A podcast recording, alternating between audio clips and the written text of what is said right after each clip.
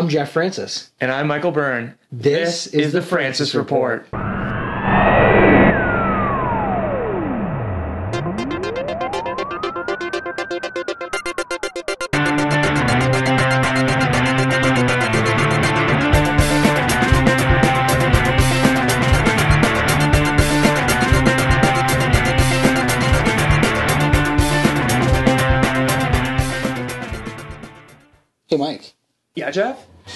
What do the Edmonton Oilers and Possums have in common? What could they possibly have in common, Jeff? Both play dead at home and are killed on the road. Episode 13. All right, man, I'm pumped. It's good to be Oh, back. it's great to be back. I have felt, I don't know, I've just felt not good over the break, just not doing podcasts. yeah. So much fun doing them. Man, I'm so excited for this year. We got some big things planned, hopefully, up on, on deck for the Francis Report podcast. Hopefully, we can get a couple high profile guests. That'd be nice. Yeah, those those are in the works right now. So, First, we want to thank everybody for listening. Yeah. Uh, our our listens have just skyrocketed since we've been on iTunes. And, you know, we're up over 1,700 now, which is amazing. I Yeah. never thought that we would get that high. started started so small, and now we're seeming to gain some momentum. So that's pretty yeah. awesome. We want to keep that momentum up. You know, it'd be cool for everyone who's listening now. If you start listening and you decide to subscribe on iTunes, or you just like to listen to an episode here and there, uh, maybe shout us out at some point. Let us know where you're listening from. That'd be kind of cool. Uh, Yeah, that'd be great. Ask us a question. You can ask us a question on Twitter. You know, just send us a quick question. we're both very active on Twitter. Yep. So Uh, if you if you don't have Twitter, Facebook. We're on Facebook. yeah, like the Facebook page. We're at Yep. 130 likes right now. By uh, by the end of the season, I think we'd like to be up around three or 400. So that'd be That'd be great. nice. If Facebook isn't your thing, we have a blog. You know, you go to our blog, check out our blog, leave a comment on one of many of Mike's wonderful articles. Yeah, that'd be great. I'd love to know where people are listening in from. Um, Yeah. The support you guys are giving us is just fantastic. If you don't like blogs, well, uh, that's pretty much all the options we got: Twitter, Facebook, and our blog. Uh, yeah, that's pretty Otherwise, much it. just keep listening to the podcast. Oh, there is another option. Email. We can we take emails. We have an email set up for questions. It's questions at thefrancisreport.ca. Feel free send us a question. Make it a long question. Make it a short question. Opinion question. A stat question. If there's a stat you wanna you wanna know, then ask us. We can probably find it somewhere. More than happy to do those we kinds of things. no problem doing the legwork on stats. We're actually trying to find a stat right now, but it's Not having much luck. It's no, pretty it's, it's- yeah, so- we'll, we'll probably have to go Well, through a bunch of Let's, game logs. let's see if any of the listeners can find out how many goaltenders in the NHL have more power play points than David Clarkson. Yeah, David Clarkson has one power play point. Uh, in the NHL this year, there's, I think, six goalies that have uh, multi points, so they two or more. Even goalies with one that are tied with David Clarkson on In power play would points, yeah. just kind of embarrassing. But um, so thank you everyone who's been listening all along, and to the new listeners, uh, we just wanted to give a little bit of a shout out and let some of the newer listeners from iTunes know what's going on and how we do things at the Francis Report. Uh, and now let's talk what uh, everybody's here to listen to uh, some hockey talk. First of all, we want to congratulate the Canadian uh, junior men uh, on winning the gold medal at the World Junior Championships. Uh, Jeff, your thoughts on the tournament? What a game! That gold medal game was fabulous. Thought Canada did really well all tournament. They did not trail or were not tied with a score greater than 0-0 at any point in the tournament. So that that's really good. Uh, only four teams have done that. So only four Canadian teams have done that, which is is wonderful. And it, it was nice too. I think it was good to see Canada go up 5 1 at one point, but in the back of my mind, I was like, oh, I wanted a really competitive, uh, hard nosed kind of game. And then Russia stormed back, and it looked like it would have been uh, similar to what year was that when Russia came back? I think it was 2010. 2010. Yeah. I remember that game was just awful, and I was Yeah. kind of nervous that was going to happen, but Canada ended up holding on, and it ended up being one of the best World Junior games I've ever seen. Yeah, it was a pretty good game. Special, special shout out to Denmark, too. I think they deserve some kudos for making it to the quarterfinals. That was fantastic. Yeah, that's great. They got their I first ever World Junior game win uh, in 16 tries. That's that's pretty awesome. And Slovakia got bronze. Yeah. that's pretty good for them too. And despite, I mean, despite the um, the score against Denmark, I think, you know what, they showed up against Canada. No one was expecting them to win, uh, and I think they, they still put forth a pretty good effort, even though the final score ended up being uh, eight nothing, I believe. Of, of uh, that was their first like their round robin game. the game of the the medal round. I think was only five one of the the um, quarterfinal. Yeah. and it was only a one goal game until like late in the second period. Yeah. Canada was up one nothing with only like minutes left. You know, another really refreshing thing about this World Juniors, the Leafs had a big presence uh, on Russia. They had Valiev, uh, Sweden, of course, Nylander, and Yeah. Team Canada, Freddie Gauthier. Yeah, I don't remember a year like I'm always listening to see who these guys have been drafted by, and a lot of the times there's no Leaf players No in Leaf it. players, yeah. And now this tournament we had three, and I think that's a good trend, something positive for us to look forward to. Also, something really neat: the gold medal game brought in ninety three thousand dollars for various charities with the 50-50 tickets. That, um, can you imagine? You walk in, you pay a couple hundred dollars for your your tickets, Couple you know, hundred your, your beer, a beer. your your food, and you leave with a hundred grand. Wow. Ima- like, couldn't even imagine that. That's And insane. Canada wins gold. and Canada wins gold. Get out of here. Yeah, yeah, it's wild. One one thing I want to touch on: a lot of Leaf fans uh, were overly critical of Freddie Gauthier in this tournament. Um, I think people who are expecting him to come in and be like a top line center or a second line center, that's not what he was drafted for. He's drafted to be a third line center who's amazing at faceoffs and has a great defensive game, which is what we saw from him in the World Junior Tournament. Pretty sure most of the important faceoffs Canada had, Freddie Gauthier was out there taking the draw. So for the people that are getting on him about not looking or living up to the potential of where he was drafted, you need to reevaluate what he was drafted for. He's not drafted to be a William Nylander, who's going to be a top line winger, hopefully in the NHL someday. I think just being named to Team Canada is special. Think of how many guys you have to beat Yeah. out to have that chance. Oh, for sure. There's tons. And another thing that people were critical about was how rocking the Air Canada Center was. The Air Canada Center was loud, and there was excitement in that building. You could feel it. People were making comments to me about how it's a shame that the Leafs can't have that much energy, the Leaf fans. And I bet you a lot of the people that went to the Team Canada games were Leaf fans that go to Leaf games. Probably, yeah. Probably. And you got to think that, you know, people may not realize, but that was a championship game. And if the Leafs were in a championship game, there's no one on this planet that would be able to convince me that the arena wouldn't be as loud at the minimum. Yeah, you know, it would probably be, it would twice louder. as loud. It would be louder. Like it, sure. it's nuts. Like the Leaf fans are nuts. And anyone that says that the Air Canada Center is quiet, they're right. The Air Canada Center is quiet, but I don't know. Management doesn't give Leaf fans much to cheer Put about. a winning team on the ice, and you'll see. Look at the playoffs. Yeah, Here when the, the, Leafs playoffs, in the playoffs. It's nuts. The playoffs. a Leafs uh, the probably game three played back at the ACC was probably louder than the World Junior Gold Medal game for the Leafs, and that's just a regular first round playoff game. Yep. Give Now, us something to cheer. it was their first home game playoff in like eight years or Yeah. ten years. given but that, but pretty good. Still, yeah, that was that was good. Um, there was a lot made about the difference between playing in Toronto and playing in Montreal. Uh, a lot of people, I know Kevin McGran of the Sun was all over Montreal fans for uh, a lot of empty seats in Montreal for the junior games, and then you contrast to Toronto where every game pretty much was sold out and the I had read something that there was like Slovakia games in Toronto, and it may not be Slovakia, but it was a lower quality team that in Toronto that were sellouts, where Team Canada games in Montreal weren't sellouts. Yeah, and I think there's a big perception that Toronto is only a Leaf city. I think it's a hockey. It's a hockey city. maybe maybe Montreal is only a Hab city. Maybe. Who knows? But the uh, Expos didn't last very long in there. no. They weren't very good there. So, speaking of the ACC and good hockey, last episode, uh, the Leafs were on an eight and two run, and since we last recorded, they have gone two and eight. So, in their last twenty games, they are ten and ten, which is, I think, about what people expect from this team. Um, what are your thoughts on how they played over the break since we haven't recorded, Jeff? Well, they played terrible. There was games where they probably could have won, but they were playing just good enough to lose, or just bad enough to lose, and not uh, good enough to win. Um, you know, last night's game is a sigh of relief. Actually, the last two games have been a sigh of relief. Their Corsi has been much better for the last two games, which is great.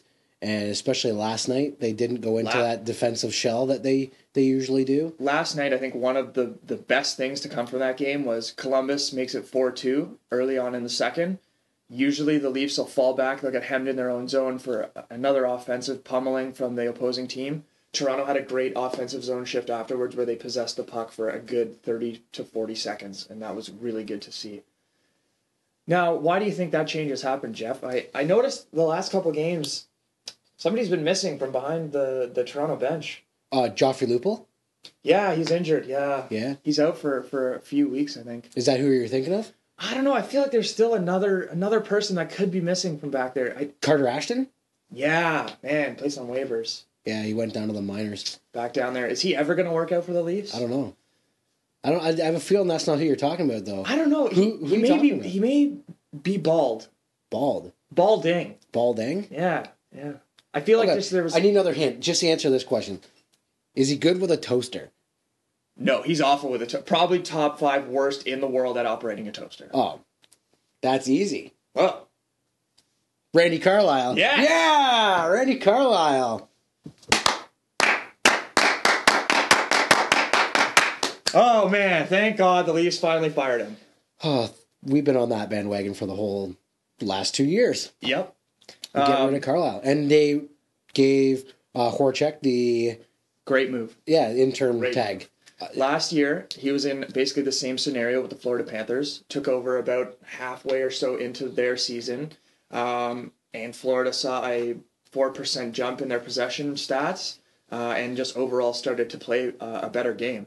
Um, as you were just alluding to, I think the the changes we've seen. It's a two game sample size, and the loss to Washington. Yes, it was a six two loss, but the Leafs played a much higher quality hockey game. And that game is that game the its result the sorry um it's overshadowed by the poor goaltending that you know Jonathan Bernier had an off night. And you know what? I think a couple that's bounces Okay. That's that okay. went the wrong way. He's been pretty great this season, so for him to have an off night, that's all right.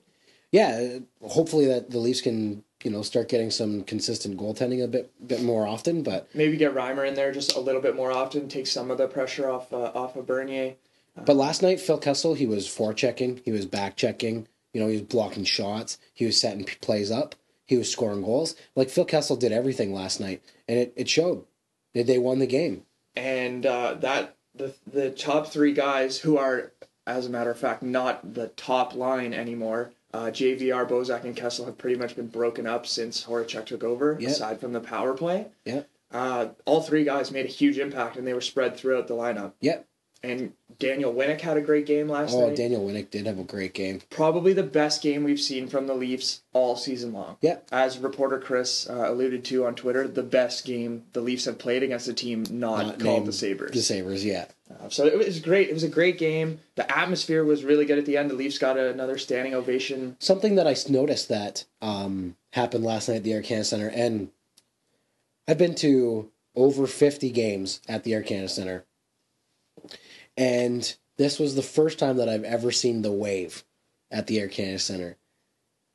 And I did not like it. Mildly embarrassing. Yeah, it is. Uh, the wave is not a hockey thing. I don't know why I think the fans. I, you know what? Maybe they're just that happy.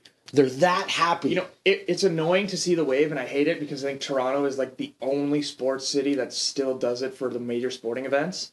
But you know what? At the same time, in the back of my head, I was like, you know what? If that's what it takes to get the crowd into the game, we'll do They're whatever hav- the yeah, need to the do. fans last night were having fun. Everybody was having Yeah. a great time. Everyone was having a great time. After the game, it was. I thought it was cool. I was watching Peter Horachek. He was shaking the hands of the assistants. They all were really, really happy to get uh, their first win with the new coach. And coming off the bench, Peter Horachek gave a big dirty high five to Carlton the Bear, and I thought that was just fantastic.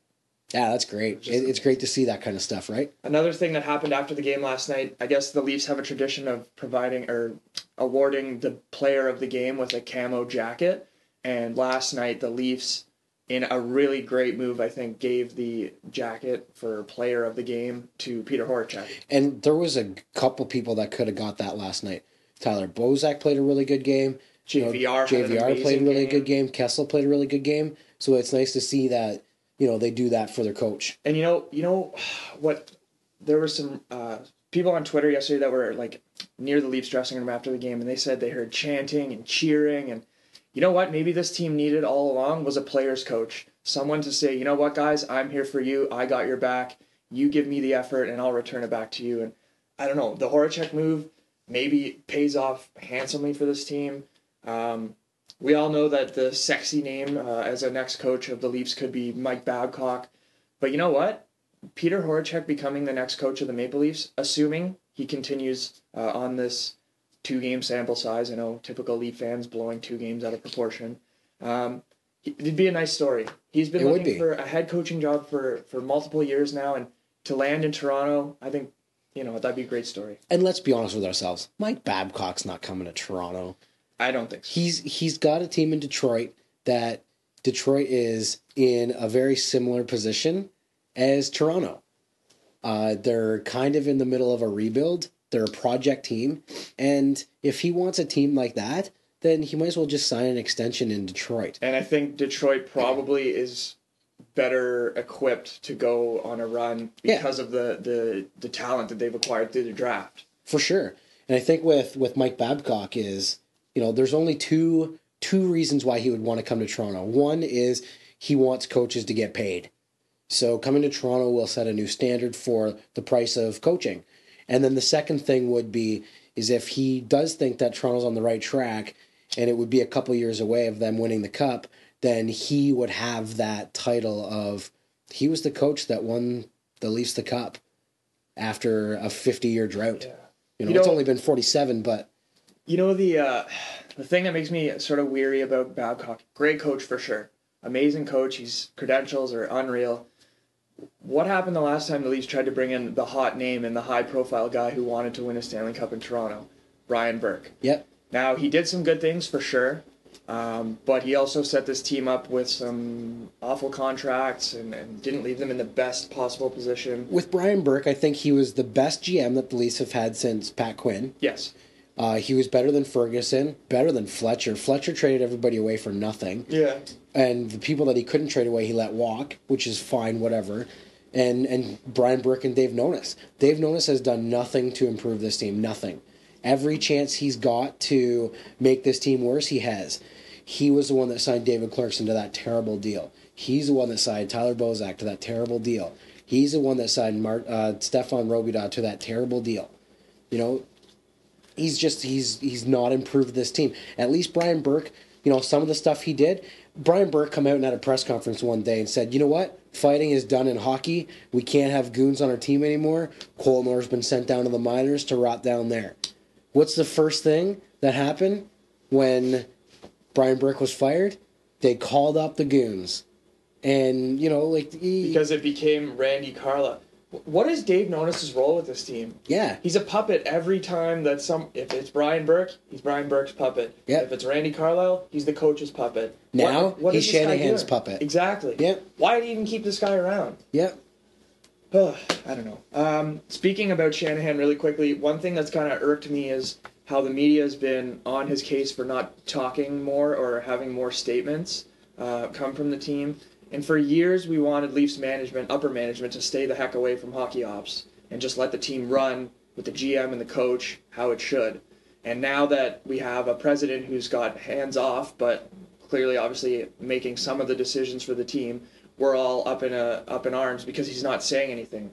What do you want the guy to say? Like, what do people want to hear from him? He's the president of the team. Let Yeah. the GM do the talking. yeah. Dave Nonis is the guy who should be wearing the big boy pants, even though he's, I don't know, in my opinion, he's a marked man. Like he's gone at the end of the season.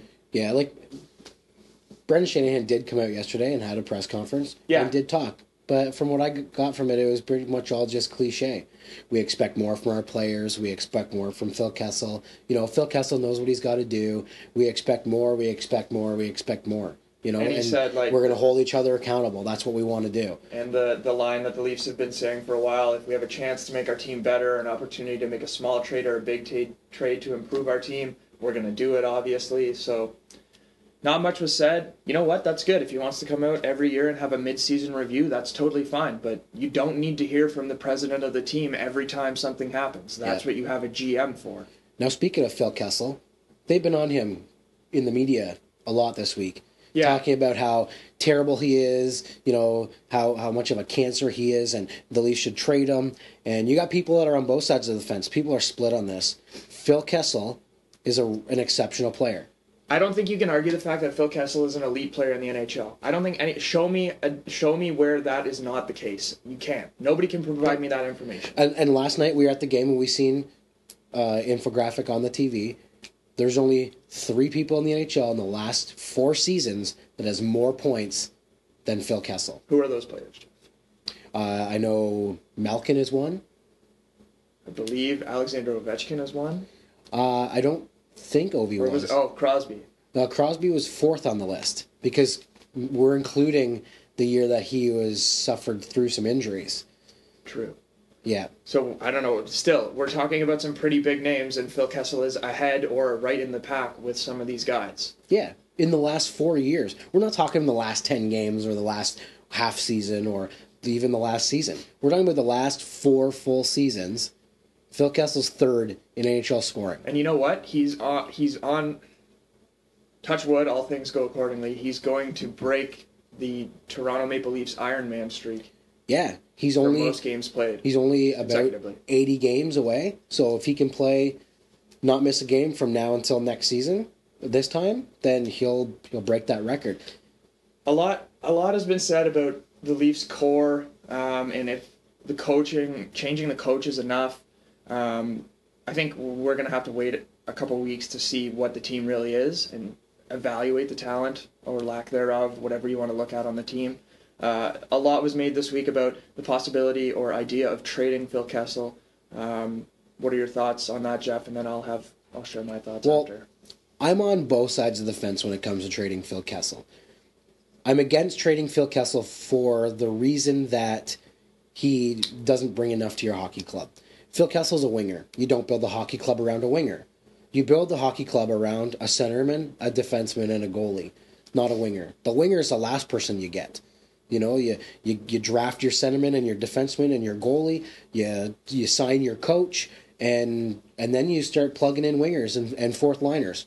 That's how you do it, and that's how everyone does it, If you look at the top, except the Leafs. if you look at the top teams in the NHL or the consistently uh, good teams in the NHL, Pittsburgh has Crosby And Malkin. and Malkin Yep. and Fleury, Yep. who, given his playoff record, he's still a Yep. pretty good. He's a top And, fifteen. and Chris goalie. Letang is their defenseman. Chris Letang. Yeah. Look at Chicago: Toews, Kane, Seabrook, Keith. Yep. Crawford's all right, but if you have Keith, Seabrook, Kane, Toews, your goalie can be not a elite goalie. Yep. Uh, the Leafs always seem to build around the wrong pieces or don't surround their pieces with the right accompaniment to make them successful. Matt Sundin, Phil Kessel, same story. Same story. When Matt Sundin was here, their big thing was we need to get this plug Jonas Hoglund off his line.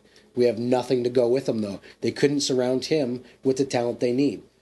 If we had Phil Kessel and Matt Sundin in his prime together, the Leafs would be something. Can you imagine a line that had Phil Kessel, Matt Sundin, and Thomas Kaberle on it with whoever else you want to throw on that line? That would be a disgusting line. The Yeah. passing, the scoring, Yep. the playmaking, just And and Kaberle as a forward. yeah, sure. Yeah.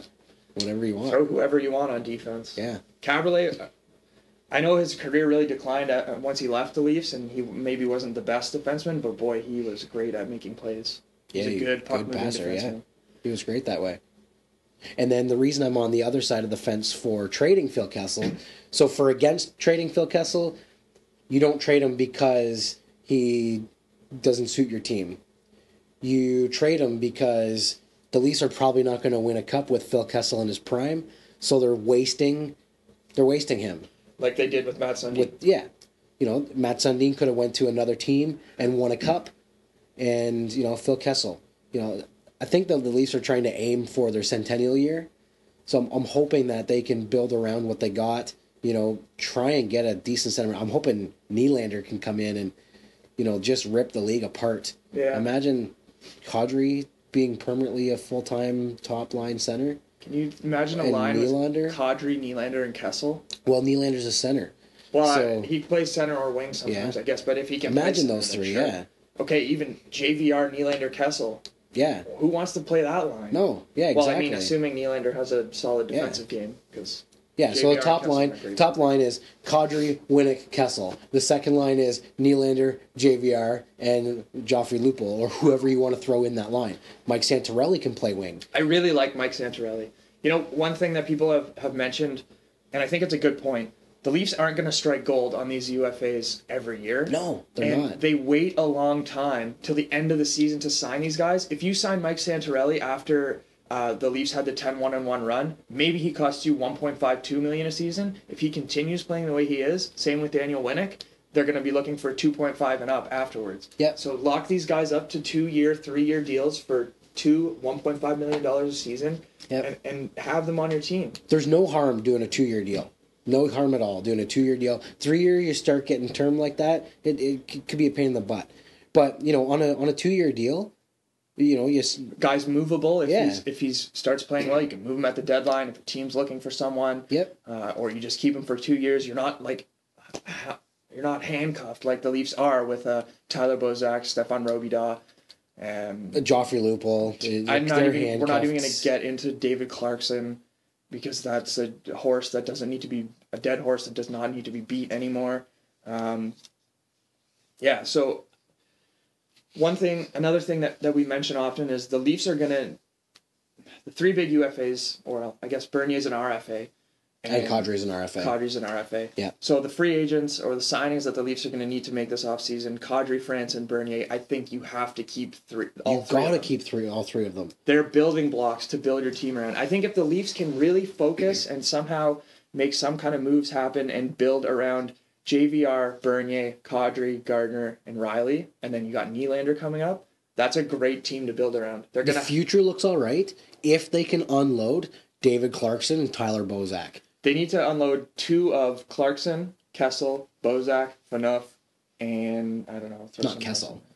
Well, I, I don't know. If you can move him for the right pieces, that's a big contract. For the right He's pieces, worth it. but- He's totally worth his contract. But that's a lot of money to get off the books. Yeah, I'm just afraid that if the Leafs, say for example, their prospects come through and the Leafs are, you know, they're a well-oiled machine here in two years from now, and then all of a sudden, you know, the Leafs had traded Kessel last season, like this season or next season, then they're going to be looking for that high-scoring winger that they don't got, and it's going to be like, damn, too bad we didn't have a player like Kessel where we could same that it's the same feeling I had about Jake Gardiner.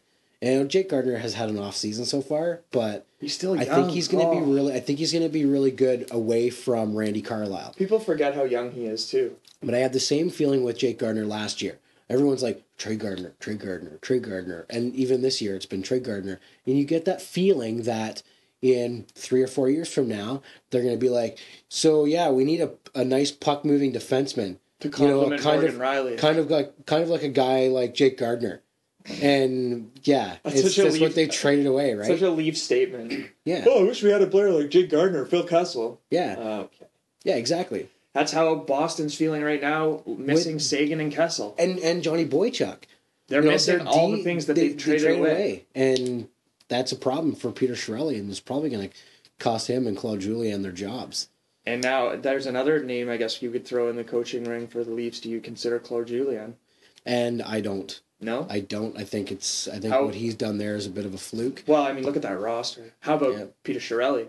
Yeah, probably not. No. No, you know, I I remember when Montreal lost to Boston in the overtime in Game Seven. I think it was Michael Ryder that scored for Boston.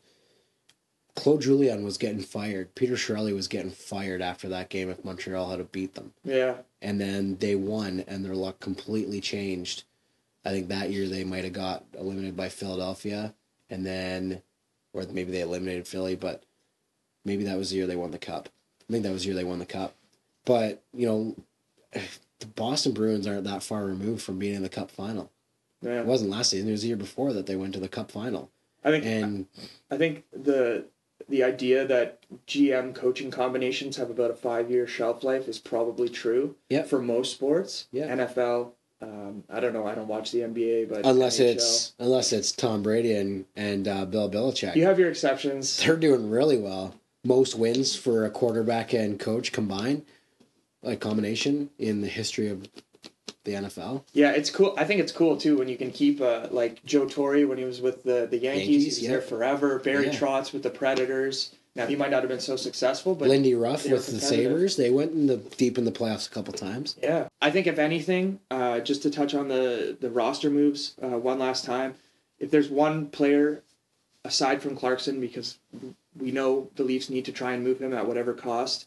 Um, and you have a good theory on that, maybe including some picks and whatever Yeah. it takes to retain some salary from Clarkson if to move him. if the Leafs are looking at if the Leafs are looking at dumping Clarkson, I think they're gonna have to retain salary, but they might also have to give up a couple picks too. And, and you know what? At this point, you have to do whatever you can to get that off the books. Yeah, if the Leafs, I I don't think the Leafs should retain more than maybe one point five million in salary. I And think then- anything more than that's a bit of a waste. You might as well just keep the plug on the team. That makes Clarkson about a three point seven five million dollar player, which is still not what he's worth, but much But more manageable. If you can, if you can start collecting assets, you know, trade Joffrey Lupul for a prospect and a couple picks or something, and and you know, trade trade Tyler Bozak for Tyler Bozak is the one the one player the Leafs need to move. if they could somehow convince Colorado to give him up, to give Ryan O'Reilly up for Bozak, throw in a couple picks each way, then Maybe Leafs They can use- third and they can use some of their picks that they acquire from some of these trades. They throw in for they throw into the a deal with David Clarkson, so David Clarkson and a couple picks, uh, maybe retain one or one and a half million dollars of salary to a team that maybe when it's all said and done, you still have that salary on the team, but the player you get back is a little bit more useful than David Clarkson. yeah. So you retain 1.5 million. You make a trade for a guy that makes three, three and a half million. So you're still just over five million on salary cap hit, and you're down a couple picks. But when you started, you still got the same amount of picks that you started with, and you got a bit better of a decent player. Yeah. Now you're down a guy like you're down a guy like Joffrey Lupul, but does it really matter? He's hurt a lot anyways. Yeah. I think And remember, they got Tyler Bozak for absolutely nothing. Yeah, Yeah, that he was undrafted, NCAA. signed out of college. So whatever they get for him, that's that's great because they And- got him for absolutely nothing. the, the contract that Bozak has right now is the contract they need to give Nazem Kadri, and that's a big problem. Yeah, because as much as we want to say like the Leafs have definitely been looking for number one center for many years, and I think they have one in Nazem Kadri. They just need to give him the opportunity to do that. He's posting numbers similar to John Tavares. I underlying stats, the advanced stats, and I, I think that's important that the Leafs do that and he's he's great defensively too. he's, all right. He's not. Well, he's, an not upgrade amazing. from Tyler Bozak. He is definitely an upgrade from Tyler Bozak. But you and I are an upgrade from Tyler Bozak. David. No, I was going to say David Clarkson, No, but he's not an upgrade on anything. No, he's not an upgrade on anything. No. If you were to, I, I heard an interesting stat yesterday. If you were to take James Reimer, take his goalie pads off, give him a regular stick, put him out on the power play, he has one less power play point than David Clarkson does. Oh boy. And he's getting paid so much less, and he's so much better for his position. One last thing I just want to get your thoughts on, Jeff, uh, before we uh, end the podcast today. At this point, we're talking about all these roster moves and the changes that the Leafs need to make. Obviously, every season we want to see this team make the playoffs, but at this point, do you want to see them maybe not be so close in contention come the trade deadline so they can possibly move a couple of these contracts and look forward to the next couple of years and sacrifice the playoffs this year? I think what the Leafs should do is, regardless of where they are in the standings, they should try and make these trades. I think they, you know, if you're, it just depends on where you are in the standings, I guess, on how you trade these players. If you're far up the standings, then maybe you don't trade them for prospects and picks. Maybe you try and trade them for other players.